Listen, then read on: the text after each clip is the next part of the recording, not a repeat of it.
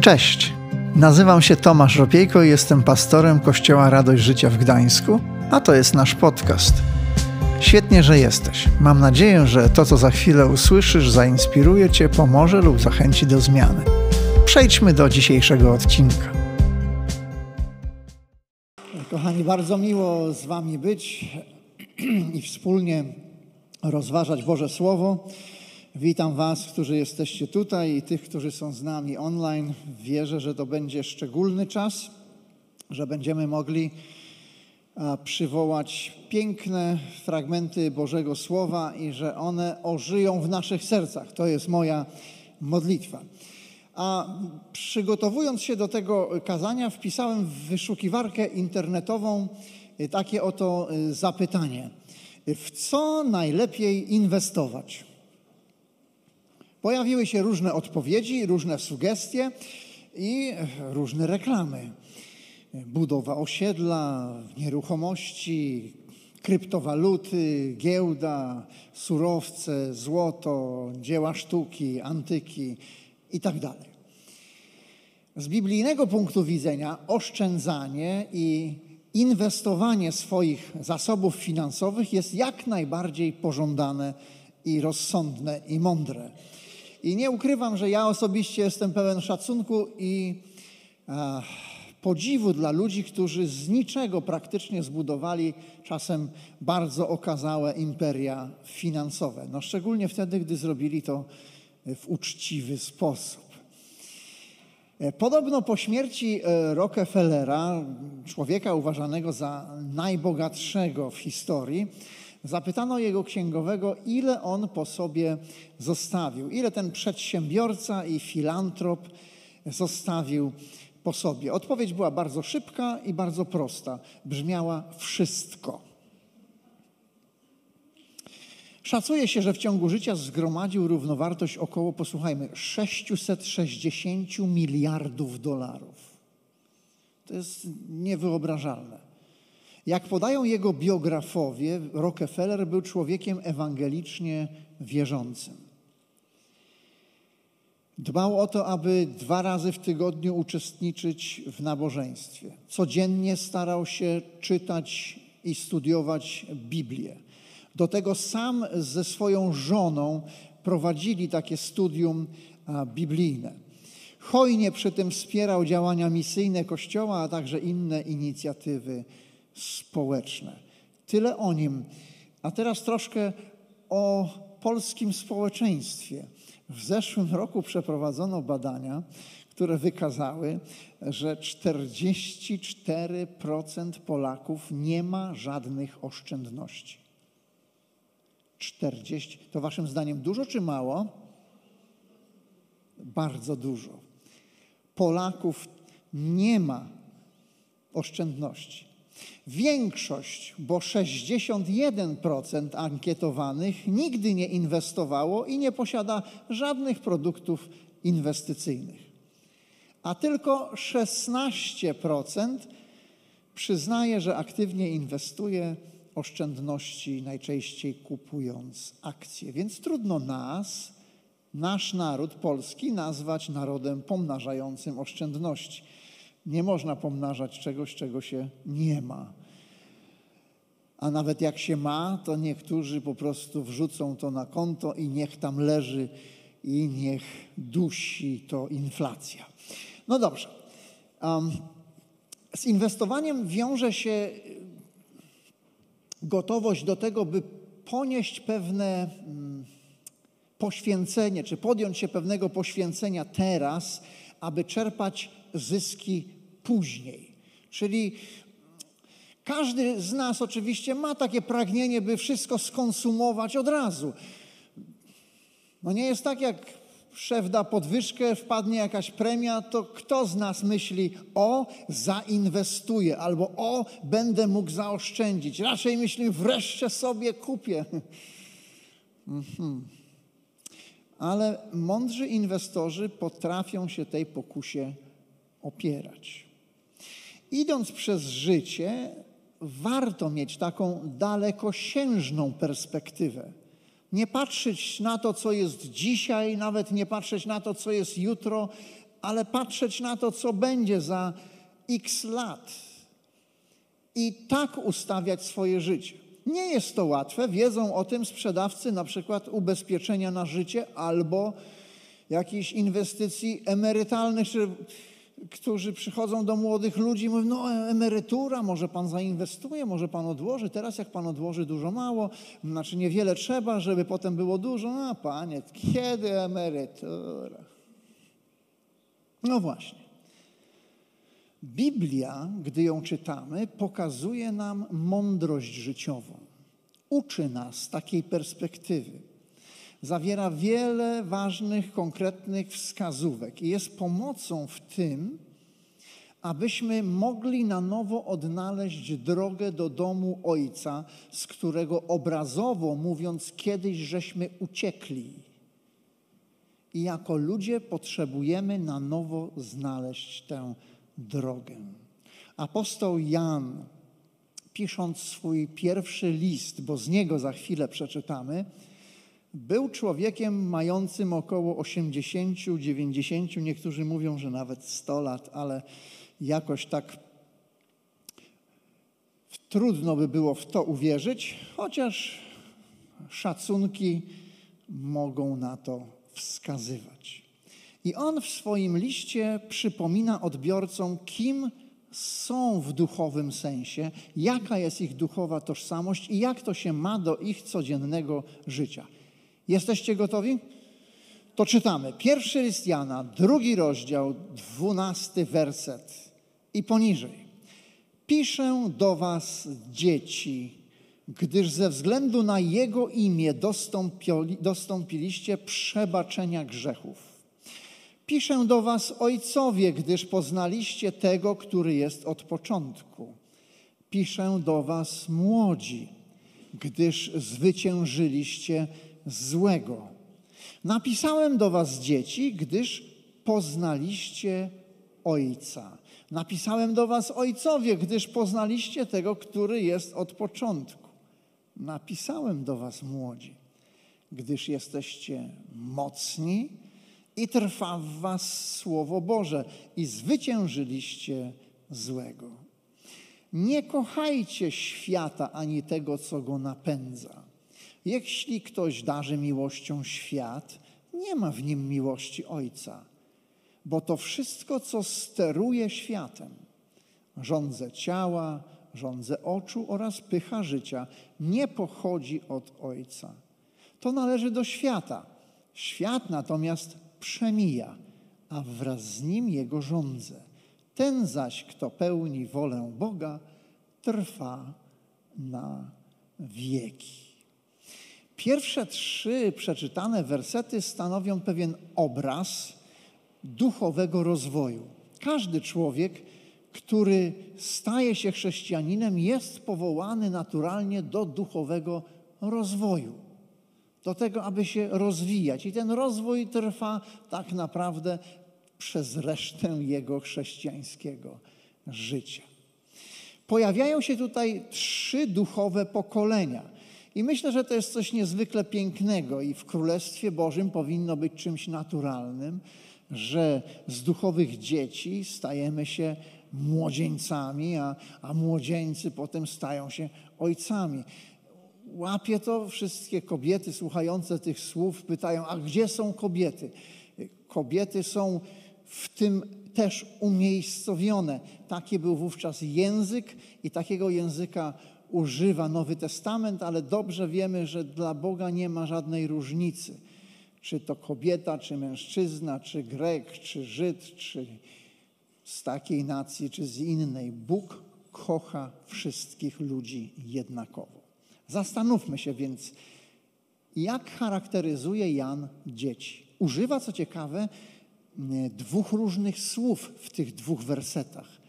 Pierwsze odnosi się do dzieci, podkreślając, że są małe, słabe, całkowicie zależne od rodziców. To w wersecie 12, a w 14 używa słowa, które odwołuje się do faktu, że dzieci są niedojrzałe posiadają niewielkie doświadczenie i dlatego muszą być wychowane i przygotowane do życia. I tym się zajmują rodzice, prawda?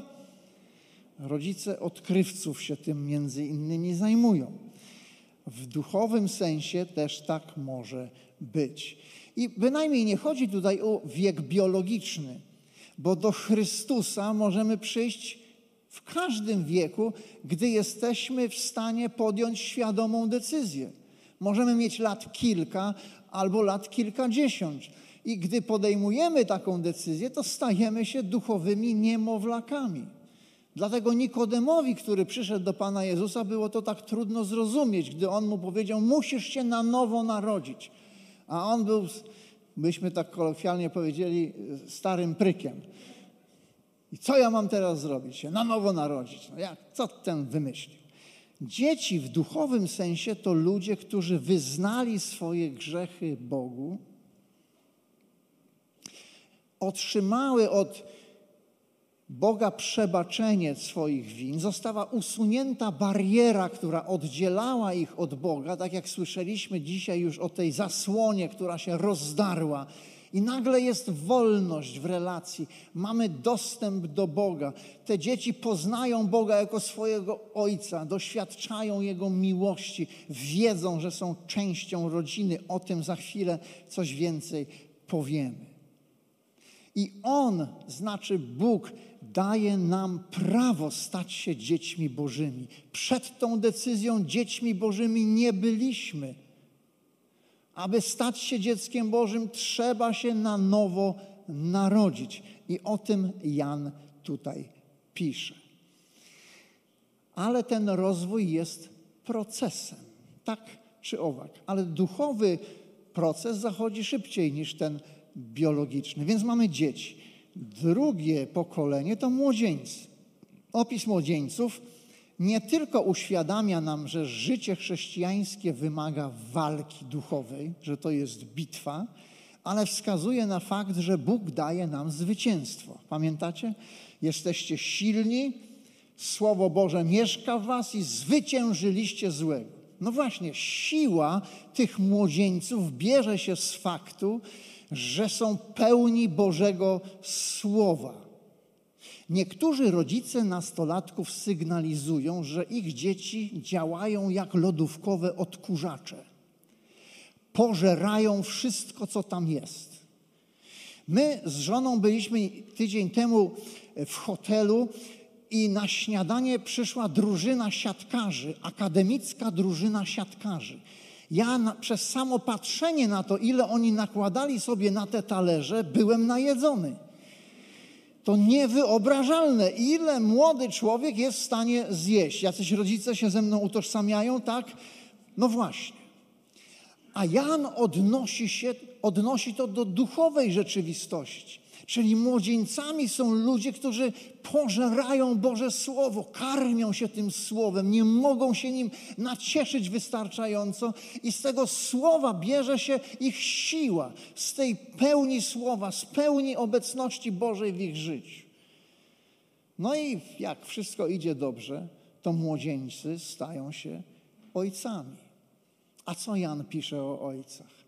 Że to są ci, którzy znają tego, który był od początku. Znają. Ale nie chodzi tutaj o znajomość teoretyczną. Tu nie chodzi o wiedzę teologiczną. Tu nie chodzi o to, że przeczytamy coś w takiej czy innej książce.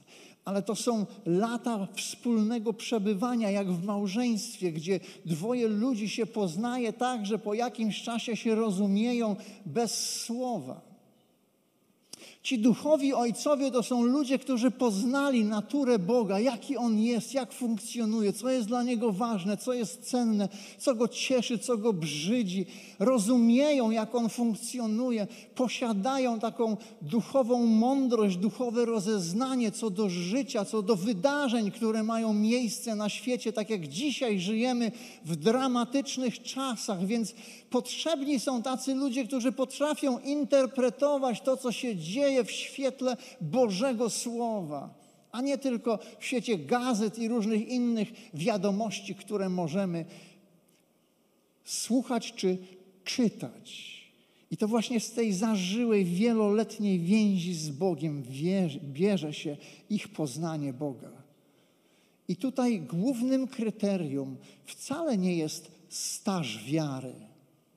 Jesteśmy powołani do rozwoju, ale rozwoju nie należy, czy właściwie stażu wiary, o tak powiem, nie należy mylić z dojrzałością duchową.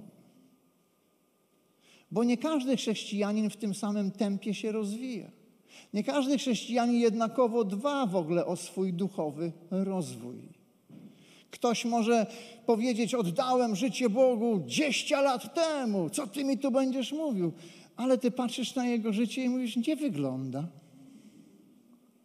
A ktoś inny może dopiero co kilka lat temu oddał życie Chrystusowi, ale patrzysz na jego życie, przemienione życie rozkochany w Bogu, głodny czegoś więcej, chce więcej, chce więcej.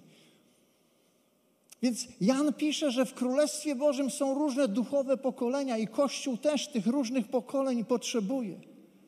Rodzicami, ojcami stajemy się wtedy, kiedy mamy duchowe dzieci. Ojców poznać po tym, że inwestują w kolejne pokolenia duchowe.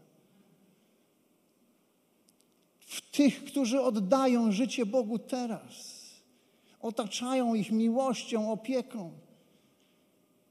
Pomagają im iść przez te meandry duchowego życia i wszyscy ten duchowy rozwój zawdzięczają swojej osobistej więzi z Bogiem. Najpierw, tak jak mówiłem, gdy oddajemy życie Bogu, On przebacza nam nasze winy, zradza nas do duchowego życia, poznajemy Boga jako Ojca. Jego miłość, Jego troskę o nas, poczucie akceptacji nam towarzyszy, przynależności do Jego rodziny, poczucie bezpieczeństwa. Jesteśmy w Nim bezpieczni. Nie musimy się bać, wiemy, że nikt ani nic nie wyrwie nas z Jego ręki.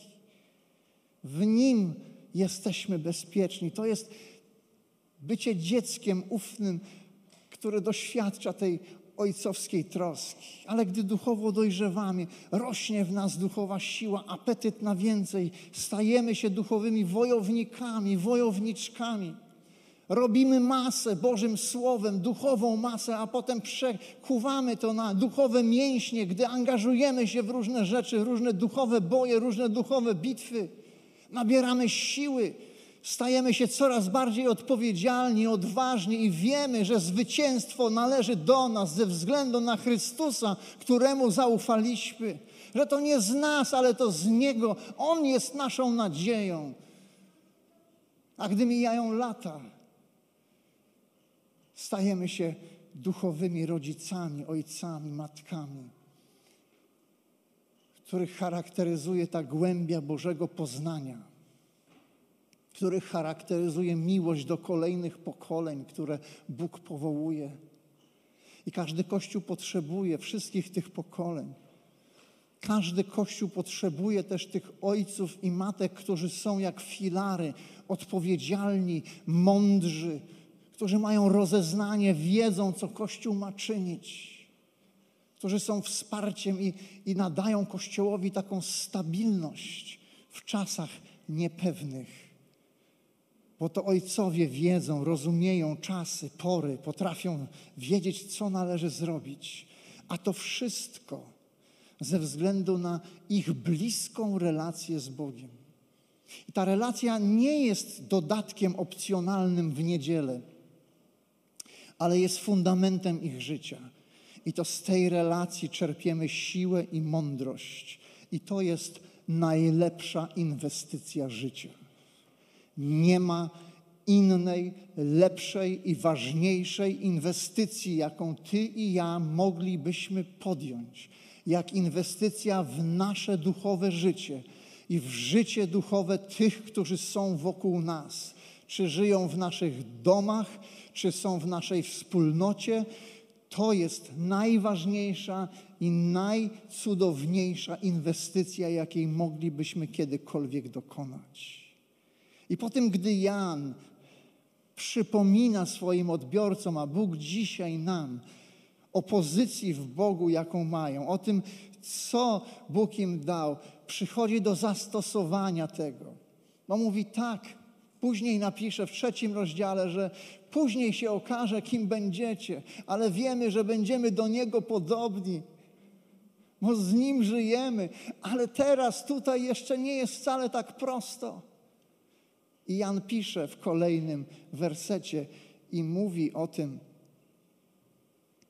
abyśmy nie angażowali swojego serca w rzeczy tego świata, które oddzielają nas od Boga.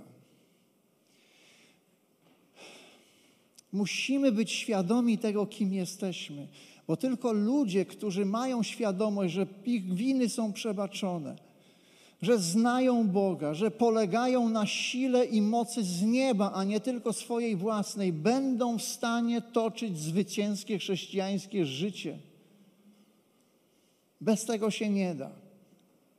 Bo stawka, jak widzimy, jest bardzo wysoka.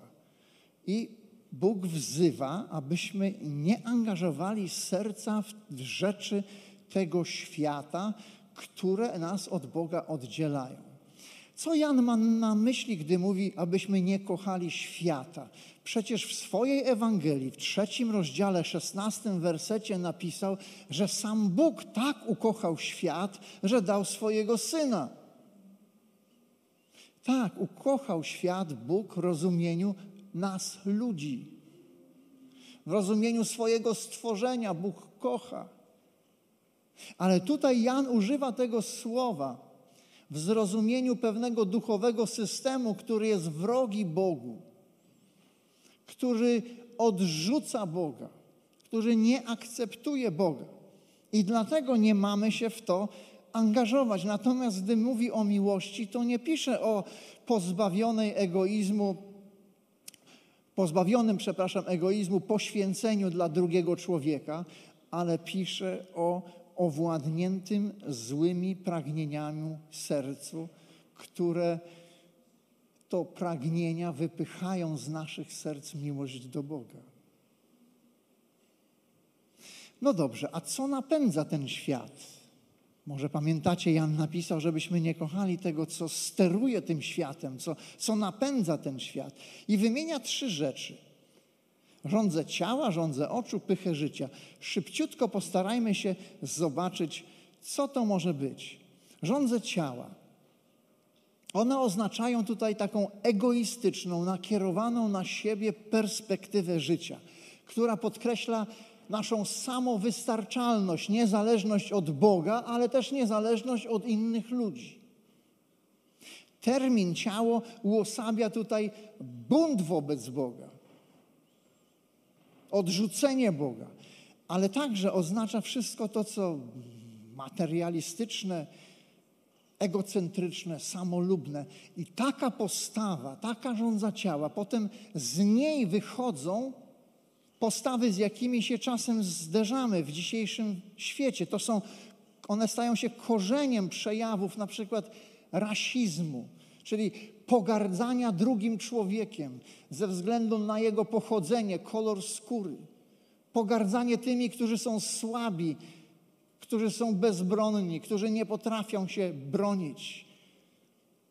Z tego się bierze umiłowanie do niesprawiedliwości, seksizm, wykorzystywanie ludzi w jakikolwiek sposób. I spokojnie do tej kategorii możemy zaliczyć ludzi, którzy za wszelką cenę, wszelkimi sposobami, czasami po przysłowiowych czy po w trupach w przenośni, a czasami nie w przenośni, realizują swoje chore ambicje. Rządza ciała. Jan pisze o rządzy oczu. To wszystko to co w naszych oczach jest atrakcyjne. Widzimy to coś, dajemy się temu czemuś oczarować, zachwycić, a potem chcemy to coś albo tego kogoś o zgrozo mieć. Czujemy, że musimy to mieć, prawda? Czy nie? Hmm, możemy się tu dopatrywać różnych zachłanności napędzanych przez nas zmysłów wzroku.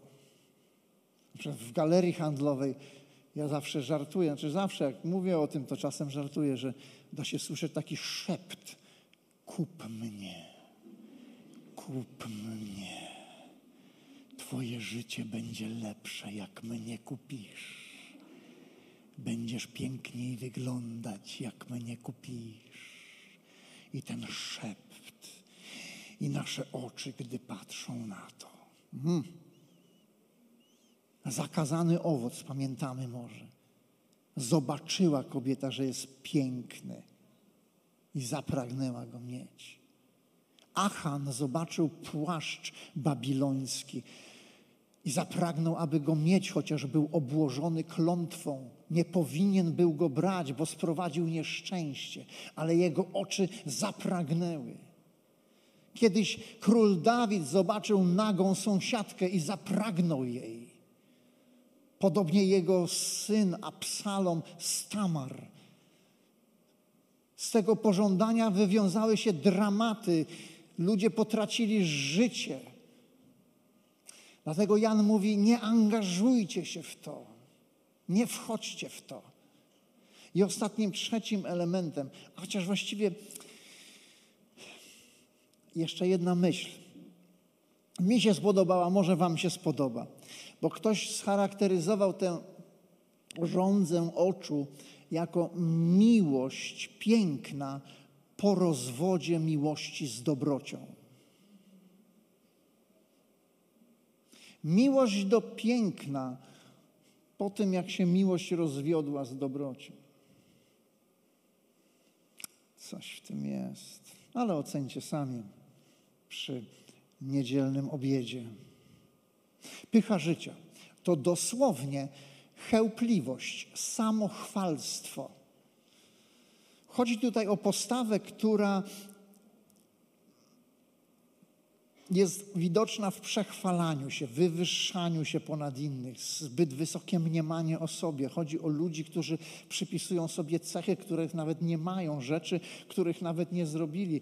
Wydają, lubią sprawiać pozory, wychodzić, że są bardziej bogaci niż w rzeczywistości są bogaci, że znają takich ludzi, których naprawdę nie znają. Składają obietnice, których nie są nawet w stanie spełnić, ale jak to dobrze w towarzystwie człowiek wypadnie, nie?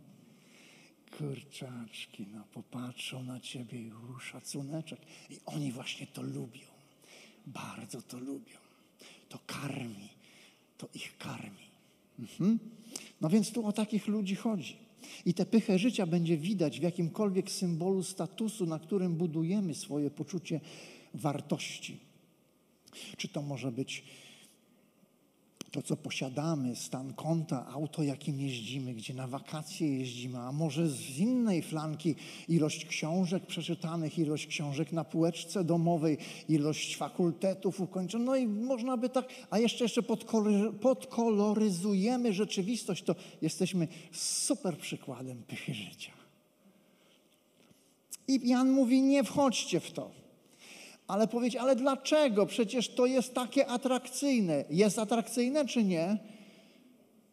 No, tylko mi nie nabierajcie. Jest atrakcyjne. Dlatego się czasami w to pakujemy. Bo to się do nas uśmiecha, woła, to nasz, nasz egoizm łechce i jest nam bardzo miło i wpadamy w te różne pułapki. No właśnie, pułapki. Dlaczego powinniśmy uważać? Jan daje dwie odpowiedzi na to pytanie, dlaczego. Po pierwsze, mówi, że ten, który kocha ten świat, nie może jednocześnie kochać Boga. Że trzeba wybrać albo, albo. A nie wybierając, też dokonujemy wyboru.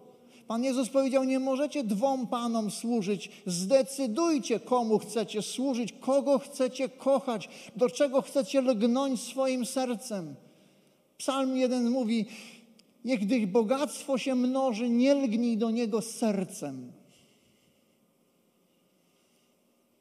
Ale serca tych, którzy przylgnęli do Boga, sprawiło, że oni przetrwali różne trudne chwile. Więc po pierwsze, to jest przeciwstawne Bogu. Załóżmy, jeśli jesteś w związku małżeńskim, mam nadzieję, że tak jest. Że Twoje serce jest rozkochane w Twoim mężu, Twoje serce jest rozkochane w Twojej żonie i czymś nieprzyzwoitym by było, gdybyś pokochał, pokochała innego mężczyznę albo kobietę. Byśmy powiedzieli, to jest zdrada. Byśmy powiedzieli, to jest pogwałcenie ślubów małżeńskich i mielibyśmy rację. I Bóg przywołuje, czy często porównuje naszą relację z Nim do relacji małżeńskiej.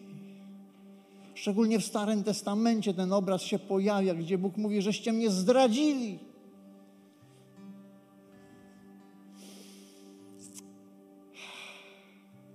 Rozkochując się w tym świecie, tracimy radość przebywania z Ojcem.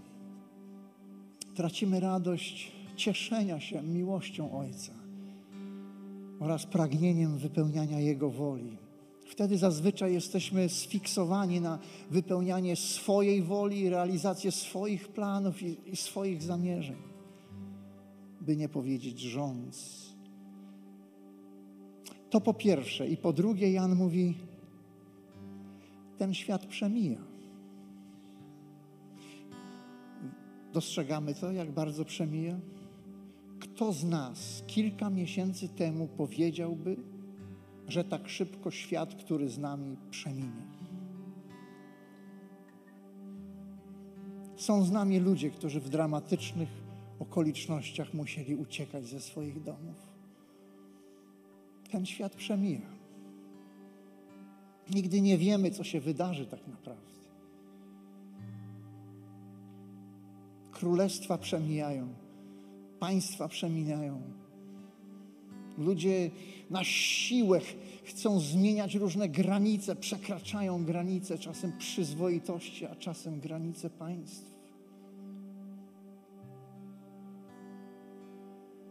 Jan mówi: Inwestując serce w sprawy tego świata, inwestujesz w coś, co nie ma przyszłości. To coś przeminie. Natomiast inwestując w sprawy Bożego Królestwa, inwestujesz w to, co ma charakter wieczny. Na początku powiedziałem o tym, że inwestorzy są gotowi poświęcić coś teraz, żeby mieć zysk później. Powiedzcie, czymże jest 50 lat, 70, 80, niech będzie 100 lat na ziemi w porównaniu z wiecznością? Czymże jest dywidenda, którą możemy wypracować tutaj na ziemi z dywidendą, którą będzie Bóg wypłacał nam, mówiąc oczywiście obrazowo, w wieczności? Rockefeller zostawił wszystko my też po sobie zostawimy wszystko. Mam nadzieję, że swoim dzieciom zostawimy porządny kapitał, a nie długi, bo to by był wstyd. Ale na drugą stronę coś zabierzemy. Wiecie, co zabierzemy? Zabierzemy naszą relację z Bogiem i zabierzemy ludzi, którzy przyszli do Boga, w których może życie żeśmy zainwestowali, w duchowe życie. Tylko to zabierzemy ze sobą na drugą stronę. Dlatego Pan Jezus mówi: gromadźcie sobie skarby w niebie. Bo te ziemskie nie można powiedzieć, że są nieważne. Są ważne i wiemy, że one są potrzebne. Ale trzeba mieć odpowiednią perspektywę. W Bogu mamy przebaczenie naszych win, zbawienie, życie wieczne. W Bogu nasza siła do prowadzenia zwycięskiego życia. W Bogu nasza mądrość do podejmowania najlepszych życiowych decyzji. I tak jak powiedziałem, zdecydowanie warto inwestować w celu pomnażania naszych aktywów finansowych, tak jednak trzeba mieć świadomość ich ograniczonej wartości i mocy z pewnością nie warto angażować swojego serca w to, co na tym świecie nas od Boga odciąga, bo to jest równoznaczne z wieczną katastrofą.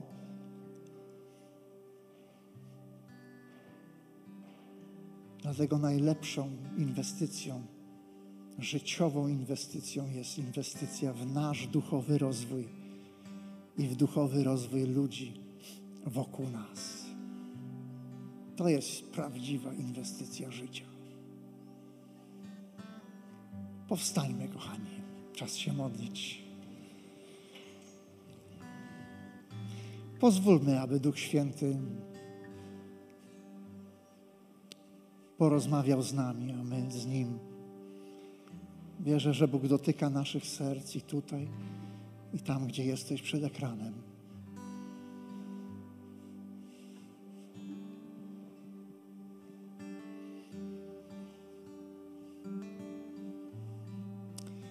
Może nigdy jeszcze nie oddałeś, nie oddałaś swojego życia Bogu, nie zacząłeś, nie zaczęłaś tej wędrówki z Bogiem. Nie znasz Boga jako swojego Ojca, nie masz przebaczenia grzechów, nie masz tej świadomości. Dzisiaj to się może zmienić. Jemu możesz powiedzieć, Jemu możesz wyznać, Jego możesz poprosić. On chętnie przyjmuje każdego, kto do Niego przychodzi. Swoimi słowami tu nie ma żadnej regułki. Najważniejsza jest Twoja autentyczność, Twoja decyzja, niewymuszona, nawet niewymuszona przeze mnie. Ja nie mam prawa wymusić takiej decyzji na kimkolwiek. To musi wypływać z Twojego serca. Jeśli jest takie w Tobie pragnienie, nie czekaj, nie czekaj do jutra. A może jesteś dzisiaj dzieckiem Bożym? Może jesteś silny jak ci młodzieńcy, a może jesteś ojcem duchowym. Tak czy owak, bądźmy gotowi, by Duch Święty dotykał nas i prowadził do kolejnego poziomu naszej dojrzałości. Czy dobrze ulokowałeś swoje serce? Czy jest coś, co trzeba przekierować, coś zostawić, coś zainwestować? Panie nasz kochany, tak bardzo, bardzo Ci dziękujemy, że nikt na świecie nie pragnie tak bardzo, żeby nam się udało jak Ty. Niejednokrotnie mamy to przeświadczenie, że to jest zbyt piękne, aby było prawdziwe, a jednak jest prawdziwe, bo Ty jesteś prawdą. I dziękujemy Ci za dar zbawienia, za dar przebaczenia naszych win, za to, że przygarniasz nas takimi, jakimi jesteśmy, że nie musimy zasługiwać sobie na Twoją akceptację, ale Ty nas tulisz do siebie, gdy przychodzimy czasem zrozpaczeni, czasem zbyt pewni siebie. I czynisz swoimi dziećmi. Uczysz tej ufności. Dziękujemy Ci za to, Panie. Że nikt ani nic nie jest w stanie wyrwać nas z Twojej ręki, że Ty jesteś najpotężniejszy. Dziękujemy Ci za to że Ty nasycasz nasze życie swoją dobrocią, swoją miłością, ale też dajesz nam duchową siłę, moc Twojego Ducha Świętego. Panie, daj nam się napełniać Twoim Słowem, jak młodzieńcy, którzy nabierają duchowej krzepy. Chcemy mieć apetyt na więcej, Panie. Na każdym etapie swojego życia chcemy mieć apetyt na więcej życia z Tobą, Panie. Na to, co chcesz użynić jeszcze w naszym życiu, przez nasze życie, co chcesz uczynić w naszych rodzinach, w naszych miastach. Dawaj nam, Panie, taki apetyt. Ale dawaj nam też tę dojrzałość, tę głębię poznania Ciebie i Twojego słowa, byśmy byli spokojni, gdy wokół burza szaleje, byśmy się nie wdawali w te niepokoje, w jakie są i targają ludźmi, Panie, ale byśmy byli dzięki Tobie ostoją spokoju i mogli dzielić się tym z innymi, Panie. Prosimy Ciebie o to. Ucz nas Ciebie kochać nade wszystko. Panie, żeby wszelka konkurencja przy Tobie wysiadała, Panie. Niech nasze serca lgną do Ciebie, abyśmy kochali Ciebie, Panie, nade wszystko i szli przez życie rozkochanymi, będąc w Tobie. Prowadź nas, Panie. i uświadamiaj nam, jak wiele mamy w Tobie. Zaśpiewajmy dla Boga. Dzięki, że zostałeś z nami do końca. Pamiętaj, że odcinki pojawiają się w każdy poniedziałek o 18. Jeśli chcesz dowiedzieć się o nas więcej, to wejdź na stronę kazetgdańsk.org. Do usłyszenia.